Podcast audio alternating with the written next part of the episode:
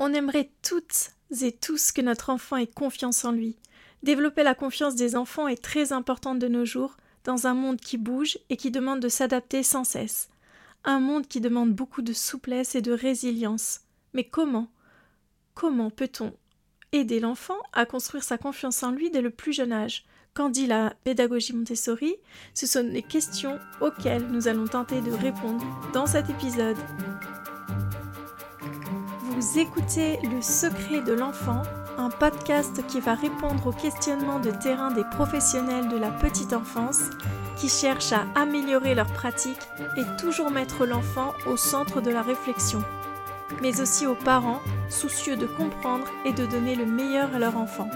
Je suis Lynn, infirmière puéricultrice, formée à la pédagogie Montessori à l'AMI et professionnelle auprès des enfants depuis plus de 10 ans. Attention, ici Montessori devient Nest Institute. Rien ne va changer si ce n'est le nom. Je vous souhaite une belle écoute. Alors premièrement, qu'est-ce que la confiance en soi? La confiance en soi, c'est la croyance en ses propres capacités, compétences et ses valeurs en tant qu'individu. Avoir confiance en soi, c'est une évaluation positive de soi-même et de sa capacité à réussir dans des situations euh, variées et difficiles.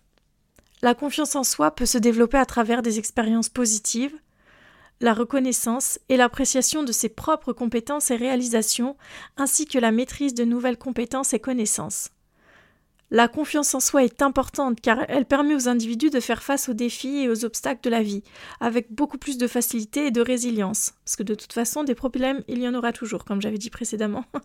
Donc il faut, euh, il faut essayer de se parer, de parer nos enfants euh, à faire face à ces, à, ces, aléas de la vie. Euh, donc la confiance, elle peut également aider les individus à prendre des risques et à poursuivre des objectifs ambitieux. Même lorsqu'ils ne sont pas sûrs de réussir, au moins ils prennent le risque et ils osent. Il n'y a pas de regret. Euh, je ne parle pas bien sûr, attention de faire la distinction avec l'arrogance ou la vanité, qui est un excès de confiance euh, et qui est limite de la toute-puissance. Une personne confiance confiante peut être humble et consciente de ses limites, tout en étant capable de reconnaître et de valoriser ses compétences et ses réalisations. Alors, comment est-ce que l'on peut aider à construire la confiance de l'enfant? Évidemment, je suis obligée de vous faire part de ma propre expérience en Angleterre. Euh, parce qu'en Angleterre, il y a vraiment une, grosse différence entre l'éducation donc euh, scolaire avec la France et l'Angleterre. Une, une, différence qui est vraiment le gros point positif de l'éducation britannique que l'on devrait copier en France. Euh, déjà, je vois la différence sur mes propres enfants qui ont acquis une grande confiance en eux depuis qu'ils sont dans le système anglais. Euh, ils ne sont pas réprimandés quand ils se trompent ou font une erreur. ils n'ont pas peur de proposer des idées, de lever le doigt, de participer en classe, euh, de parler même devant toute l'école, euh, car une fois par semaine il y a un regroupement et ils doivent parfois parler devant tout le monde. Ils ne craignent ni d'être jugés ou de dire des bêtises. Alors c'est vraiment euh, incroyable parce que c'est vrai qu'en France on a quand même euh, beaucoup plus euh, peur en fait qu'on se moque de nous, qu'on est faux, qu'on se fasse fâcher. ils sont encouragés tous les jours à cela et à force ils ont vraiment acquis et développé une grande confiance. alors qu'avant, lorsqu'ils étaient en France, ils étaient très timides, ils avaient peur de participer en classe, de se faire gronder par la maîtresse, de lever le doigt, d'avoir tout faux. donc je vois vraiment une grosse différence. Euh, donc, quels sont les outils euh, qu'ils utilisent, eux, en Angleterre?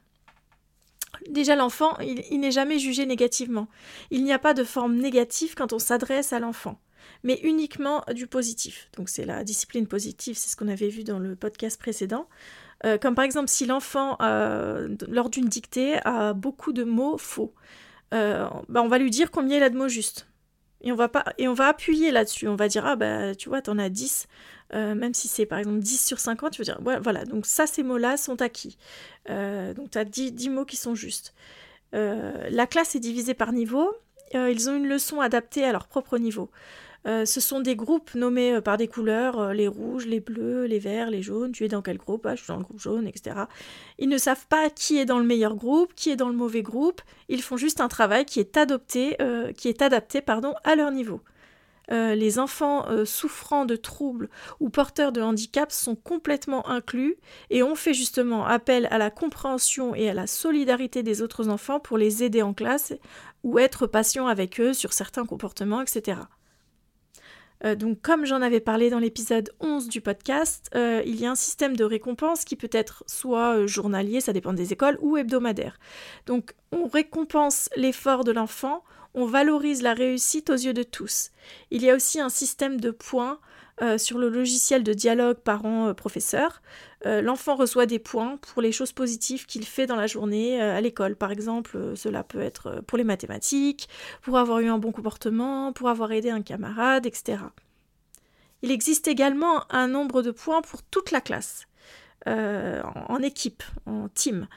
et les efforts de chacun viennent augmenter le nombre de points de, de, de, la classe en fait. Et à un certain chiffre, il y a une récompense. Euh, la classe gagne une récompense donc collective. Par exemple, euh, tous les enfants de cette classe, euh, s'ils atteignent par exemple 5000 points, auront droit, dès qu'ils auront atteint les 5000 points, auront droit d'amener par exemple un jeu à l'école, de regarder un film tous ensemble, de venir déguiser, de faire un pique-nique. de ce fait, l'esprit d'équipe est encouragé en fait. Euh, voilà en résumé de ce qu'on peut voir euh, en différence dans le système anglais et qui fonctionne, à, mon avis. Alors, qu'est-ce que nous dit la pédagogie Montessori au sujet de la confiance en soi?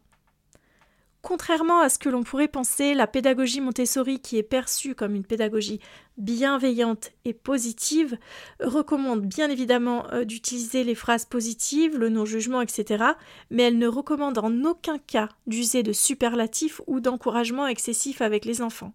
Et nous allons voir pourquoi. Euh, la grosse différence dans la pédagogie Montessori par rapport à la confiance en, soi, c'est qu'on ne, ne plébiscite pas l'enfant. Je m'explique. Euh, en fait, on évite de féliciter l'enfant de manière excessive ou artificielle, car en fait, Maria Montessori, elle pensait que cela pouvait avoir des, conséquences négatives sur leur motivation interne euh, à apprendre et leur confiance en eux-mêmes. En gros, qu'à terme, l'enfant apprendrait juste pour avoir, euh, pour se sentir valorisé en fait, et pour avoir les félicitations d'une personne externe, la maîtresse, le maître, les parents, etc. Et non pour lui. Et c'est ce que Maria Montessori ne voulait pas, parce qu'elle se dit non. Euh, si l'enfant travaille, c'est pour lui, pour se développer lui, ce, n'est pas pour euh, satisfaire quelqu'un d'autre. Euh, donc je vais vous donner trois raisons qui expliquent pourquoi on ne félicite pas l'enfant de manière conventionnelle dans la pédagogie Montessori. Première raison, il n'est pas préconisé de féliciter l'enfant, mais plutôt de se concentrer sur d'autres formes de retour positif qui sont plus axées sur l'encouragement de la motivation intrinsèque de l'enfant. Lorsqu'un enfant est félicité pour avoir accompli une tâche, cela peut parfois avoir l'effet inverse de ce qui était prévu. L'enfant peut se concentrer davantage sur le fait de recevoir les éloges et les compliments, euh, de satisfaire quelqu'un d'autre qu'il aime, comme bah, sa maîtresse, euh, ses parents, etc., ses grands-parents, euh, que sur l'accomplissement de la tâche en elle-même.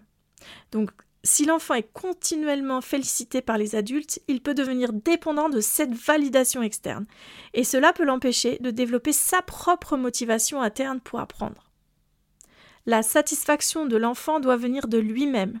L'enfant doit satisfaire son propre besoin d'apprendre et de découvrir et être capable de se satisfaire de ses propres réalisations et progrès. Cela ne signifie pas que l'enfant ne doit pas être encouragé ou apprécié pour ses efforts et ses, réalisations, hein. mais on préconise plutôt une approche de l'encouragement constructif, où l'adulte peut donner des commentaires constructifs et encourageants à l'enfant, plutôt que de féliciter de manière excessive. Cette approche permet de renforcer la confiance en l'enfant, en ses propres capacités, et de l'encourager à continuer à explorer et à apprendre de manière autonome. Donc, donc Concrètement, c'est fournir des commentaires spécifiques et constructifs qui vont aider l'enfant à comprendre comment améliorer son travail. Par exemple, au lieu de dire c'est très bien, un, enseignant pourra dire Je vois que tu as travaillé très dur pour terminer ton exercice et il pourra décrire ce qu'il voit, euh, comme euh, par exemple Je vois que tu as compris le système de fraction et, et, que les tables de multiplication sont acquises. On décrit, on est factuel et on est positif. Euh, deuxième raison, la félicitation peut devenir une distraction. Euh, les félicitations excessives peuvent distraire l'enfant de l'activité ou de la tâche qu'il est en train de réaliser. euh, donc la tâche qui le permet et qui l'aide à se construire, à construire son, son intelligence, son indépendance, en mettant l'accent sur la récompense plutôt que sur la tâche en elle-même. Vite, vite, je finis parce que après, si je finis ce travail, je pourrai aller jouer dehors, etc. Ce n'est pas ce que Maria Montessori voulait développer chez l'enfant, mais un goût du travail, de l'effort, de l'apprentissage. Troisième raison, la félicitation excessive engendre euh, une comparaison avec les autres, ce qui peut être néfaste et développer un esprit de compétition euh, et la création, par extension, d'une société euh, qui est complètement antinomique à la création d'une société saine et en paix. Donc, je vous remets le contexte, c'était pendant la guerre, etc. Donc, Maria Montessori était vraiment axée sur vraiment la, société, que les gens vivent en paix, qu'il n'y ait pas quelqu'un qui, qui, qui, qui veut supplanter quelqu'un d'autre, etc. En félicitant un enfant plus qu'un autre, on peut créer un sentiment de compétition malsain entre les enfants et d'une certaine jalousie. Donc l'accent est mis sur la collaboration plutôt que sur la compétition. Il y a bien un distinguo sur ces deux notions. Alors, concrètement, comment, euh, qu'est-ce que je peux faire pour aider mon enfant, pour aider l'enfant à développer sa confiance en lui? Premièrement, vous pouvez faire participer votre enfant aux tâches et faites-lui confiance. On a tendance à tout faire pour nos enfants et après on se plaint qu'ils ne font rien à la maison quand ils sont plus grands. C'est pourquoi dès tout petit, l'enfant doit faire ce qu'il peut pour participer à la maison. Ainsi, il développe ses facultés, apprend et prend confiance en ses capacités petit à petit. 2. Vous pouvez lui donner des responsabilités à sa hauteur, par rapport à son âge bien sûr afin qu'il puisse être ancré dans sa place dans la société, qu'il ait conscience qu'il joue un rôle, comme par exemple nourrir le poisson, arroser sa plante. Il va apprendre que ses actes euh, ont des conséquences sur les autres et sur son environnement. 3. Le laisser pratiquer, manipuler, s'exercer, s'entraîner sans le juger, ni l'encenser, ni le rabaisser. S'il veut cuisiner avec vous, laissez-le casser les œufs mélangez, euh, allez-vous chercher ce dont vous avez besoin, etc. 4. Le laisser corriger son erreur. L'erreur est partie intégrante de l'exercice. C'est elle qui permet la correction et l'apprentissage. Euh, par exemple, s'il renverse euh, son verre d'eau, laissez-lui à disposition une éponge pour qu'il essuie. Laissez-le ramasser ses jouets qui sont par terre et les mettre dans un bac plutôt que de le faire à sa place. Laissez-le corriger ses propres exercices s'il a faux en lui fournissant une correction. 5. Euh, donc dernière astuce, décrire donc ce, je rappelle, décrire ce que l'on voit, ce qu'il fait sans jamais en rajouter. Toujours être factuel et positive. On reprend l'exemple du verre d'eau. Euh, votre enfant se sert un verre d'eau euh, sans en faire tomber. Ne vous exclamez pas Oh, t'es le meilleur, t'as réussi, oh là là, t'es le meilleur, euh, tu as versé ton eau, il n'y en a pas, tu oh là là, tu es trop fort, etc. Ou alors au contraire, si s'il le fait tomber, oh mais t'es nul, c'est tombé à côté.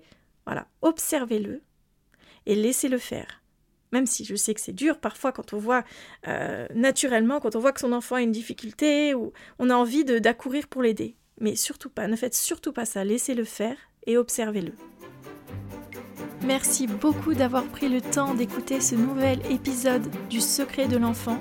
C'est un plaisir de vous voir de plus en plus nombreux à écouter notre émission. Si vous voulez nous donner de la force, mettez-nous une note sur Apple Podcast ou Spotify. Visitez notre site internet www.nest-institute.com ou sur nos réseaux sociaux. Je vous dis à très vite sur le secret de l'enfant.